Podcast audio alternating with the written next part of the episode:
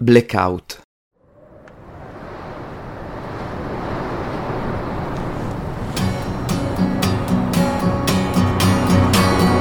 I just drank three bottles of the best excuse on the planet. Going back to Camberwell to sign on and then shoplift.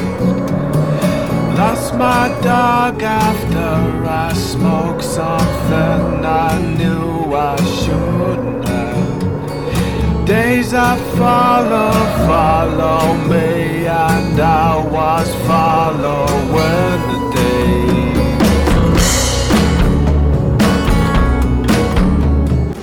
Erano le nove di un sabato sera di novembre.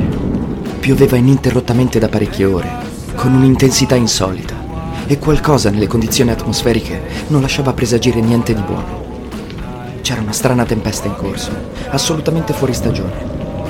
Raffiche di vento sferzavano le pareti della mia villa e facevano fischiare i rami degli alberi del parco. Il cielo si era fatto nero come succede in genere a fine agosto. C'erano tuoni e fulmini da temporale estivo, ma era novembre. Per l'esattezza il 5 novembre. Qualcosa decisamente non girava per il verso giusto. Solo più tardi avrei saputo che si trattava dei prodromi della terribile alluvione che da lì a poche ore avrebbe messo in ginocchio le province di Alessandria, Asti, Torino e Cuneo. Il Po e il Tanaro stavano per esondare. I miei erano usciti tutti e tre per una serata di gala a Rotary. Mia madre elegantissima come sempre, con un abito lungo di Prada e una pelliccia di bisone, lasciando dietro di sé una raffinata scia di profumo di mughetto. Non esattamente la serata giusta per andarsene in giro, ma la riunione era in collina, in una villa storica del circondario, lontana da possibili allagamenti, ed era presente un ospite importante, un cardiochirurgo di fama mondiale, giudicato imperdibile dai miei. Antonia, poco propensa a quel genere di riunioni, aveva declinato l'invito di Michele ed era rimasta a farmi compagnia mentre studiavo Eschilo per l'interrogazione di greco della settimana successiva. Verso le otto aveva preparato la tavola in cucina ed avevamo mangiato la cena lasciata in caldo da Teresa, che era fuori per la serata di libera uscita. Sperai per lei che il suo misterioso accompagnatore l'avesse portata al sicuro. Povera Teresa. Quando aveva saputo della morte di Tegame, mi aveva abbracciato fortissimo, piangendo, consapevole del mio dolore, e aveva cercato di consolarmi con un manicaretto piccante dal sapore speziato, sostenendo che il pimento tira su di morale. Avevo obbedito, ma ero rimasto sconcertato da quello strano sapore a metà tra il pepe, lo zenzero e il chiodo di garofano. Era stata la sua presenza materna, piuttosto, a tirarmi su. Finita la cena, Antonia aveva sparecchiato. Avevamo lavato insieme i piatti e lei si era messa a rielaborare gli appunti per un lettorato che avrebbe dovuto tenere lunedì mattina. Mentre io, seduto in salotto sul divano di fronte, sottolineavo sul libro di testo le frasi che mi sembravano più significative. Non c'era alcun sottinteso fra di noi, soltanto il desiderio reciproco di stare di nuovo un po' insieme. O così mi sembrava. Dopo la morte del mio cane lei era diventata molto gentile con me, rendendosi conto che avevo bisogno di dolcezza, e io gliene ero profondamente grato. Credo che le coefore siano la più bella tragedia che io abbia mai letto, insieme ad Amleto. Dissi ad un tratto più a me stesso che a lei. Hai ragione. Fra l'altro l'accostamento è molto appropriato perché il personaggio di Amleto è stato modellato proprio sul precedente dell'Oreste Schileo, pieno di dubbi e di incertezze. E anche Simba, il figlio del Re Leone, non credi? Sì, credo proprio di sì. Era bello il Re Leone. Mi è piaciuto tanto. Sì, era bello. Quell'incredibile scena in cui Oreste scopre che a sua madre non importa niente della sua morte. E poi il finale, quando lui si presenta sul proscenio, inizia il suo monologo e perde il filo. Poi lo riprende, vede le rini, salta giù dal palco urlando e scappa via senza riuscire a finire il discorso. Credo che Eschilo in quella scena abbia toccato uno dei vertici della poesia mondiale. Sono contenta che la pensi così. Anch'io l'ho sempre considerato un colpo di genio. Questo tono cortese e formale fra di noi era un'assoluta novità. Mi metteva un po' a disagio, ma era inevitabile, date le circostanze, e lo accettavo di buon grado. Ricominciai a studiare. Erano passati appena 15 giorni dalla morte del mio cane e mi sentivo completamente a terra. Ma stare vicino a lei, anche semplicemente per condividere quelle emozioni letterarie, mi dava un senso di calore e di benessere. all'improvviso ci fu un boato fragoroso.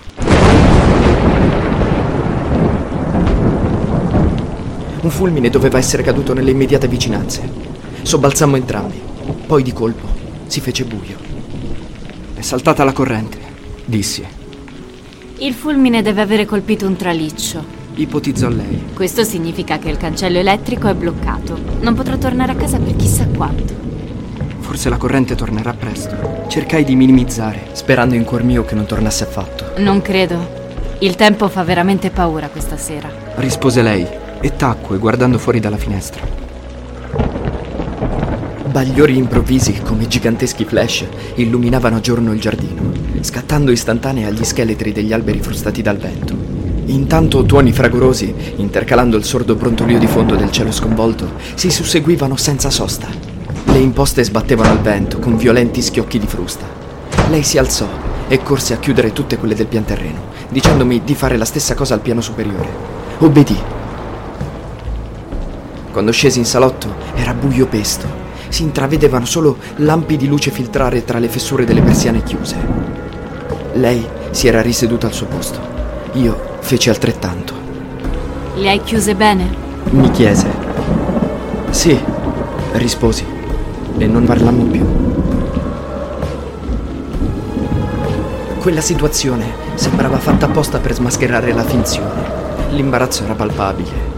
La carica elettrica che attraversava l'aria si stava trasmettendo a noi. Eravamo soli, senza speranza di rivedere la luce per chissà quanto tempo. Soli e al buio.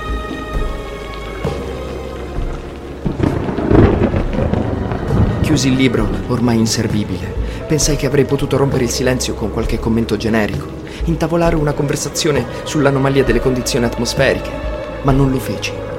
Neppure lei cercò di riempire quel vuoto con banalità di circostanze. Rimase a fissare in silenzio il suo quaderno di appunti. Avremmo potuto cercare delle candele, una torcia elettrica, ma non lo facemmo. Trascorsero così, in quella immobilità muta e irreale, almeno 20 minuti, in cui sentì il mio cuore pulsare con battiti sempre più lenti e profondi, come se volesse fermarsi per paura di disturbare il silenzio e quello che percepivo in esso. Nel buio vedevo il suo profilo illuminarsi a giorno ad ogni lampo che filtrava attraverso le persiane. La vedevo sempre ferma nella stessa posizione, assorta in contemplazione della copertina del suo quaderno. Non cercava pretesti per parlare, rimaneva in silenzio. Sembrava che quel silenzio potesse essere interpretato in un solo modo, ma non osavo crederci. Poi i lampi cessarono quasi del tutto, rimase solo l'ululato del vento, lo scroscio violento della pioggia. Lei invisibile di fronte a me. Ormai la mia non era più una sensazione, ma una certezza. Il mio cuore ricominciò a battere con un'intensità quasi dolorosa. Appoggiai la nuca contro lo schienale del divano rimanendo in attesa. Mi ripromisi che non avrei mosso un solo muscolo del corpo. Non avrei fatto nulla di nulla. Tutto sarebbe dovuto accadere da sé. I miei occhi nel buio dovevano avere la luminescenza delle pupille di certi animali selvatici. Ero certo che lei li vedesse brillare nell'oscurità.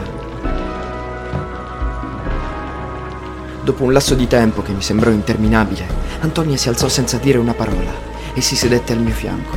Non so se si aspettasse una qualche reazione da me, ma non feci nulla.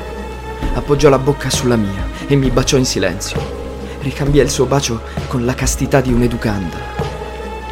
Sentii la sua mano infilarsi nei miei pantaloni, scoprendomi, come ovvio, disperatamente eccitato, in grottesco contrasto con il mio bacio virginale. Immagino che si aspettasse che sbottonassi i pantaloni, ma non lo feci. Doveva essere lei a fare tutto, oppure a non fare nulla. Io ero disposto ad accettare qualsiasi cosa. La mia era una resa incondizionata, l'offerta di una vittima sacrificale. Lei poteva fare di me quel che voleva, come nei primi tempi. Ma, ancor più che nei primi tempi, il mio ruolo era meno di zero, totalmente passivo. Chiusi gli occhi e la lasciai fare in assoluto abbandono, senza commentare, senza sospirare, senza gemere, cercando di non spezzare con alcun suono l'incantesimo di quel momento che avevo creduto irripetibile.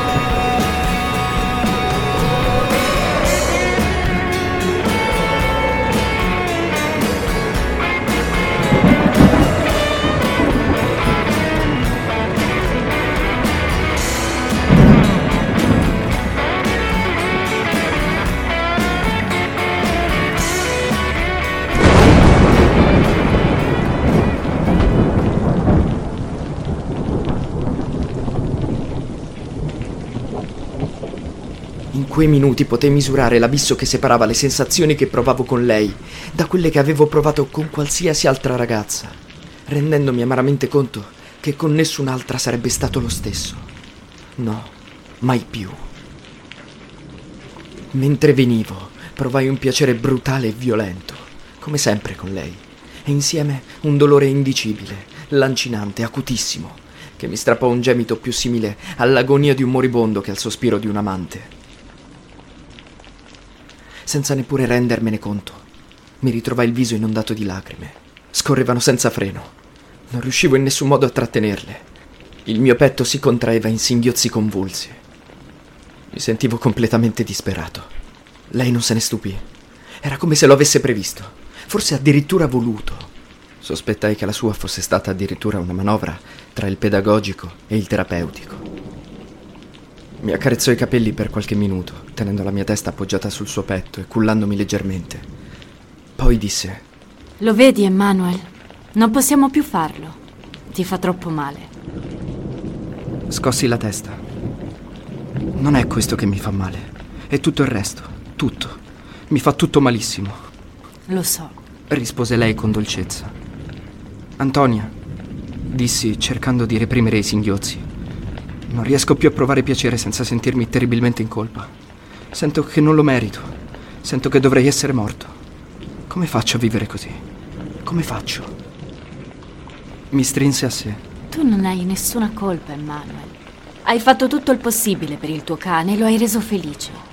Devi rassegnarti al fatto che i giochi non li decidiamo noi, ma qualcuno più in alto. Non sappiamo chi sia né perché questo accada, non possiamo giudicarlo. Ma non siamo noi colpevoli. Non sei tu che hai voluto questo male. Non riuscii a rispondere. Un nodo mi strangolava. Avrei voluto dirle che non me ne fregava niente se non l'avevo voluto, perché in ogni caso l'avevo fatto, come era successo con il nonno, e che questo mi rendeva la cosa doppiamente incomprensibile. Ma temevo che lei mi rispondesse che questa era materia per una tragedia di Sofocle, e non avevo nessuna voglia di parlare di letteratura in un momento di così profonda e totale disperazione. Quando riuscii a parlare le dissi, non sei tu che mi fai male, Antonio. Tu anzi mi rendi la vita un po' più sopportabile. Ti ringrazio di esserci. Lei mi strinse di nuovo a sé e rispose. Sono contenta se posso esserti di conforto, Emanuel, ma quello che è appena successo dovrebbe farti capire che non è questa la tua strada. Il sesso con me ti fa male, ti rievoca stati d'animo che adesso devi dimenticare per il tuo bene. Cos'è che dovrei dimenticare per il mio bene? Quello che ti aveva fatto stare bene in passato e che adesso invece ti fa soffrire. Vuoi dire la mia adolescenza? Non la tua adolescenza, sei ancora giovanissimo. Diciamo quella fase della tua vita. Sorrisi con amarezza. Ero una specie di Adamo nell'Eden prima del peccato originale. Ora l'innocenza è perduta. È tutto perduto. Non è tutto perduto, Emanuel. È perduta solo quella piccola parte della tua esistenza, ma hai tutta la vita da vivere. Avrai altre esperienze, molte ti piaceranno, devi guardare avanti. Con me puoi solo guardare indietro e il passato ti fa male. Devi andare avanti per altre vie, Quali altre vie? quelle che di volta in volta la vita ti metterà davanti. Ora come ora devi solo mettere un passo dietro l'altro con santa pazienza, senza avere fretta, finché troverai la tua strada. Io credo di averla già trovata la mia strada. Non è così. E quello che è appena successo te lo ha dimostrato. Mi sentivo un po' irritato. Ma cosa mi ha dimostrato? Non so più come dirtelo, Antonia. Non sei tu il problema, sono io che non riesco più a vivere il sesso senza essere devastato dal rimorso. Non è che con un'altra o un altro sarebbe diverso. Io invece credo di sì. In ogni caso devi provarci per il tuo bene. Per il mio cazzo di bene. Io voglio solo il tuo bene, capisci? No, non capisco affatto. Ti ho appena detto che la tua presenza è l'unica cosa che mi dia conforto. Ma evidentemente non mi ascolti. La tua presenza, non il sesso. Io non ti ho chiesto di fare sesso. Hai ragione. Scusami. Non devi scusarti, è stato molto bello. Solo che non sono più in grado di sopportarlo. Mi fa stare male. E se è il sesso che mi fa male, preferisco rinunciare al sesso piuttosto che a te. Non devi rinunciare a me, infatti. Io ti resterò sempre accanto, come una sorella maggiore. Non ho bisogno di sorelle maggiori. Ho già un fratello. Come un'amica, se preferisci. Io ti amo, Antonio. Non ho bisogno di sesso per amarti. Queste parole mi esplosero dalla bocca come il tappo di una bottiglia di champagne. La colpirono allo stomaco. Sentì il suo diaframma contrarsi. Ero stato imprudente, ma la verità andava pur detta. Rimase per un po' in silenzio, senza saper cosa replicare. Io credo... Iniziò, ma si interruppe. Non sapeva cosa credeva. Il vento fischiava forte fra i pini del parco. Li incurvava fin quasi a terra, come archi tesi. Non le lasciai il tempo di riprendere il filo del discorso. Dimmi che mi ami anche tu. Incalzai. Dimmelo, perché la verità lo sai. Continuava a tacere. Dimmelo. In quel momento la luce si riaccese. Ci guardammo in faccia come riscuotendoci da un sogno. Lei arrossì un po', si allontanò da me, mi sistemò i pantaloni e mi rimise a posto il maglione con gesti materni. Ti senti meglio? Mi chiese affettuosamente. No, risposi con tono stile. Devi andare a dormire. Un buon sonno ti rimetterà in sesto. Una banalità del genere, pronunciata in quel momento, poteva avere un solo significato. Antonia non vedeva l'ora di prendere le distanze da me e da quello che era successo. La guardai quasi con odio. Lei fece finta di non accorgersene, radunò le sue cose, mi diede un bacio sulla fronte, uscì di casa tuffandosi senza esitazione nella bufera e raggiunse di corsa la sua utilitaria. Pochi minuti dopo la vidi uscire dal cancello della villa. Mi assalì uno sconforto devastante, un indescrivibile senso di solitudine. Avevo avuto la conferma che solo la vecchia strada era in grado di darmi conforto. Ma mi ero sentito dire che dovevo andare per altre vie. Dovevo andarmene come un accattone vagabondo, così, a caso. Dovevo andarmene senza sapere dove, come un cane abbandonato dal padrone in aperta campagna. Non ero io che volevo andarmene, era Antonia che voleva sbarazzarsi di me. Ero un pericolo, una minaccia, un fastidio inutile. La sua attrazione per me, di cui avevo appena avuto la più tangibile delle prove, intralciava la sua vita. Mi resi conto che era stato un terribile errore smascherarla, rinfacciarle la verità, dirle che anche lei mi amava. D'ora in poi mi avrebbe riservato solo una tiepida amicizia, o forse, se non ci fosse riuscita, neppure quella. E forse effettivamente, pensai con amarezza, Antonia non mi amava, provava per me un'attrazione irresistibile, ma l'amore è un'altra cosa. Io sì, sarei stato in grado di rimanerle accanto senza sesso, dominando i miei istinti in nome di qualcosa di più alto. Ma lei no, non poteva farcela. In lei non c'era questo qualcosa di più alto. Era una creatura troppo materiale e quel che è peggio, non si rendeva conto di esserlo. O magari, chissà, il mio desiderio di lei non era così intenso come quello che lei aveva di me. La mia testa era sfinita, confusa. Smisi di pensare, perché non capivo più nulla. Sentivo che non avevo più nessun punto di riferimento. Qualunque cosa fosse in realtà Antonia, per me era stata insegnante, madre, amica, amante. Avevo perso la mia bussola impazzita che segnava un nord qualunque. Avevo un disperato bisogno di quel nord, di quella direzione qualunque. Sentivo che senza ero perduto non avevo più neppure il mio migliore amico, il mio cane. Ero solo, completamente solo. Il mio era terrore puro, un terrore animale, il terrore di Bambi quando perde la madre nell'incendio della foresta. Andai a letto inebetito, con la sensazione di stordimento di un ubriaco, portandomi meccanicamente appresso le coefore. L'urlo del vento fra gli scrosci della pioggia era assordante. Avevo l'impressione che stesse per grandinare. Misi la testa sotto il cuscino stringendo irrazionalmente il libro tra le mani, come se Eschilo potesse proteggermi in quella notte di tempesta.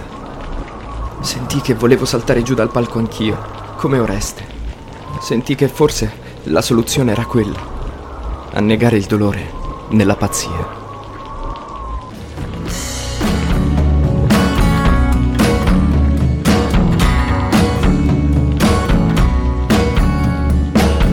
never said that we were dead. We only slept one hour a night. Working jobs that we both hate to buy some shit we don't need. Dog meat stew from Mexicans who dig in trash cans for breakfast. Smoke alarms are disconnected when they want insurance. It's all you.